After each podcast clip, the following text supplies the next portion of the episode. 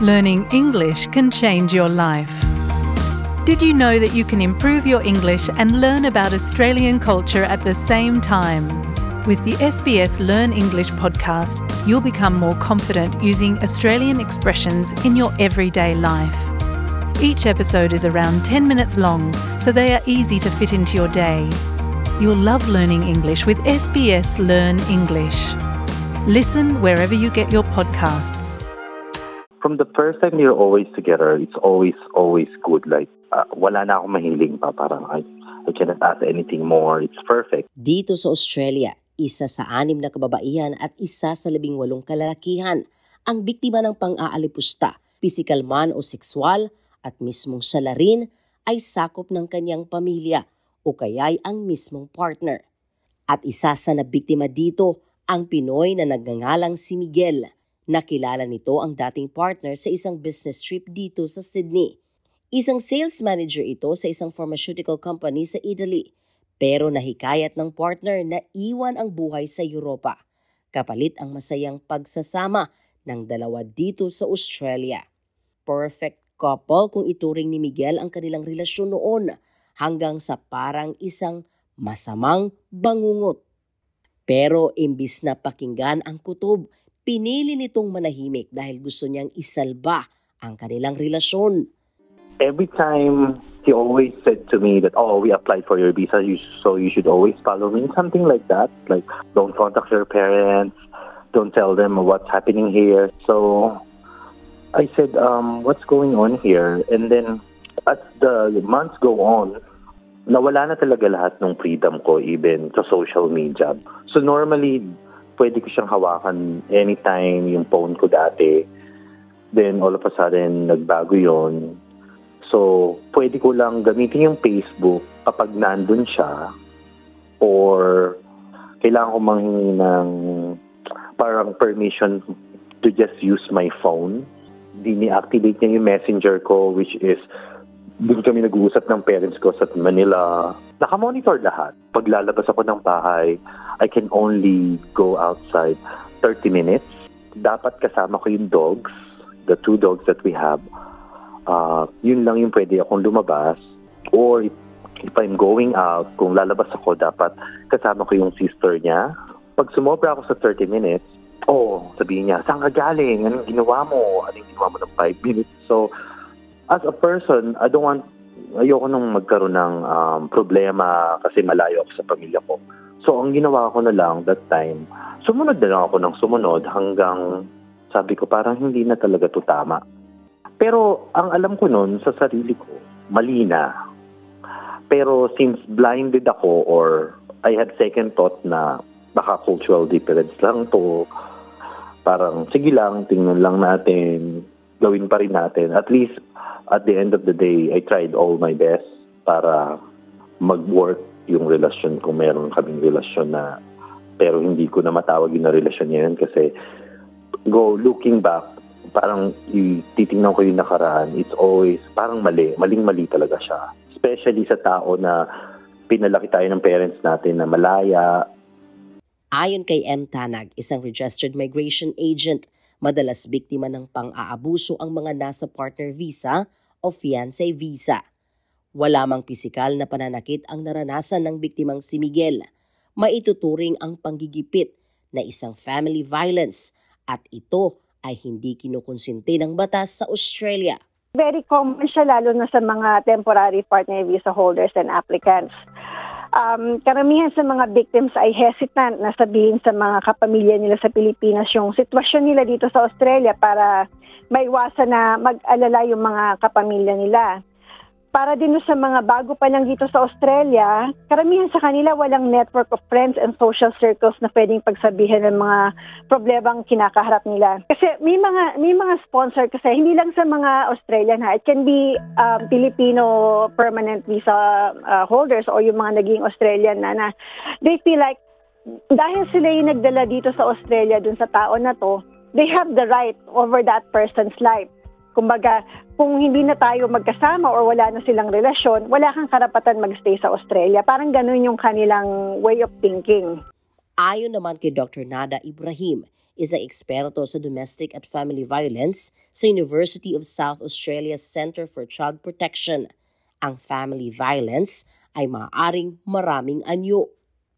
The issue of family violence, it's actually an umbrella term that is used for any kind of violence that happens in a domestic setting or a family setting. So family violence can incorporate things like violence between partners, so intimate partner violence, it incorporates child abuse, it incorporates elderly abuse, it incorporates siblings abuse, parental abuse, so any form of violence that really happens in a domestic setting. Dagdag nito, napakaraming kababaihan ang biktima ng family, domestic at sexual violence.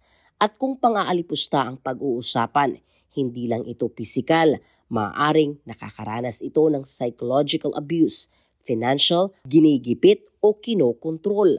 Sometimes uh, a particular culture may not identify domestic violence outside of physical violence. They may identify physical violence which is not tolerated or is not accepted in communities because of its visibility, but they may find it really, really hard to identify some of the challenges of domestic and family violence, and particularly these would be things like identifying verbal abuse or psychological abuse or financial abuse or social abuse, which is where they're isolated from communities. Ayon naman kay Anu Krishnan, ang direktor ng Culture Brill. Ito isang cross-cultural consultancy firm na tumutulong sa mga organisasyon para sa mas mahusay na pakikipag-ugnayan sa mga kliyente mula sa magkakaibang kultura at wika para makaiwas sa karahasan sa pamilya at iba pang issue. Babala niya ang mga panggigipit kung minsan ay maaaring maging sanhi ng mas malupit na pang-aabuso sa loob mismo ng tahanan. With the migrant communities, they have the added stress of coping with life in a new culture, issues with finding relevant uh, jobs and career opportunities, and very often they have to challenge the gender balances that are different to their home countries and the exposure to a completely new and much freer culture. Sa karanasan ni Miguel sa dating partner, ayon sa isang academic na si Doctor Irvin Charles Cabalkinto, na may akda ng ilang nailathalang pag-aaral sa epekto ng digital media sa pang-araw-araw na buhay. Malaki ang impluwensya ng teknolohiya gaya ng social media apps sa buhay sa pagpapalaganap ng bagong uri ng karahasan na gaya ng cyberstalking o pagtatago ng password sa social media accounts. Aniya, ito raw ang umuusbong na tech-based violence. Malaki yung role ng technology sa pag-facilitate ng ganitong um, pang-aabuso.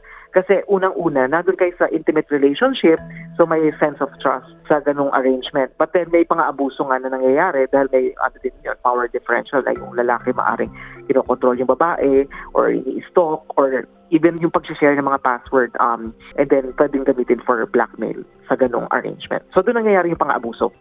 Pero hindi lang kababaihan ang nakakaranas ng pang-aabuso sa social media. Batay sa Wake Up Report, isang pag-aaral na isinagawa ng United Nations, Tatlo sa sampung biktima ng family at domestic violence ay mga kalalakihan.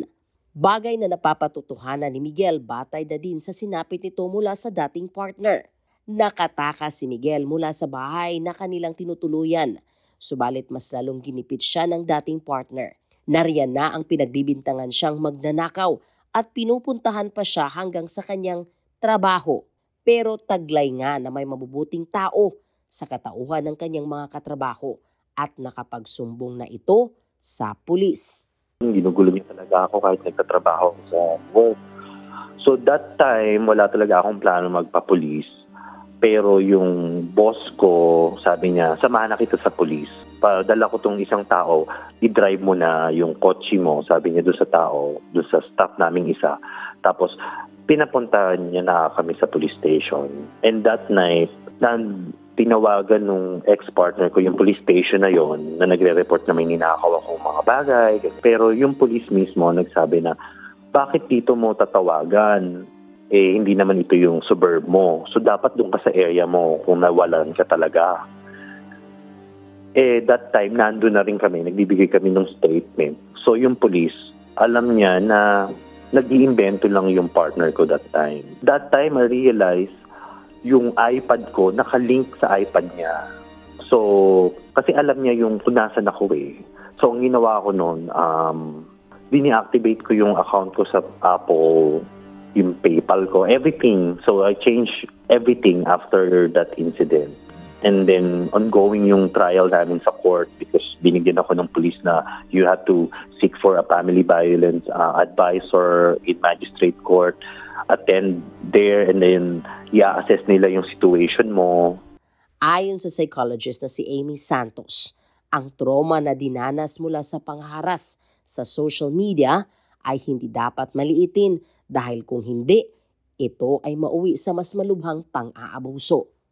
Sa tech-initiated domestic violence, what you can think of is it's usually psychological, ang abuse na natatanggap dito.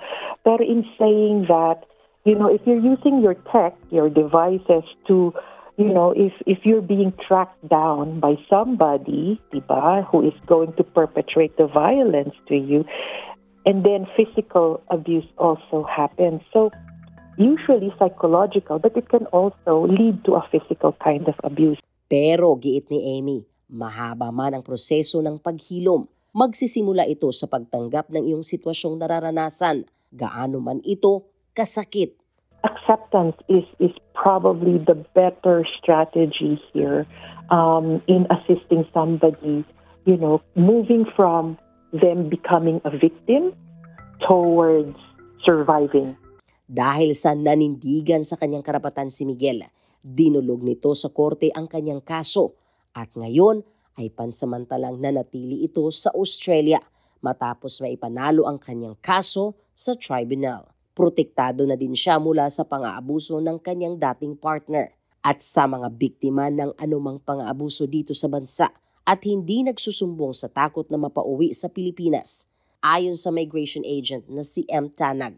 May pantay na karapatan dito sa Australia. Hindi dahil hindi ka permanent resident o hindi ka Australian ay wala kang karapatan. As migrants, we need to educate ourselves about what is proper at kung ano ang karapatan natin. For those who are enduring abusive relationships because of their fear na hindi sila makakuha ng permanent visa at mapauwi sila sa Pilipinas, hindi dapat magtiis dahil may mga batas dito sa Australia na maaari pa rin makakuha ng permanent residency ang isang temporary partner visa holder kung mapapatunayan nila na sila ay nasa isang genuine relationship with their sponsor at naging victim ng family violence. Ang visa holder at ang perpetrator ay mismong ang sponsor. Ayon naman kay Wendy Lobwain, ang Senior Manager ng Prevention of Violence Against Women Program para sa Amis, Australia. Ang organisasyong ito ang sumusuporta sa lahat ng mga bagong salta sa Australia. Dahil hindi lang kababaihan ang biktima ng karahasan, pati mga kalalakihan, dapat alamin ang karapatan at tumawag agad sa triple zero kung nanganganib ang buhay. And I know that a lot confided that they are frightened of the police being involved. They think it will be the beginning of the destruction or breakdown of their family. But police are increasingly being trained in, in response, which is around making sure that people are safe, not about ending marriages or ending relationships, that that work can come in whichever ways it, it, it unfolds. But the police can be relied upon to keep people safe. So please call zero zero zero. Mapapakinggan ang buong kwento sa buhay ni Miguel at iba pang Filipino na biktima ng karahasan dito sa Australia sa serye ng Breaking Our Silence sa S B S Filipino website, Google Podcast, Apple Podcast at Spotify. Abangan din ang serye ng Safe Home sa S B S at S B S On Demand sa Mayo eleven, alas eight thirty ng gabi.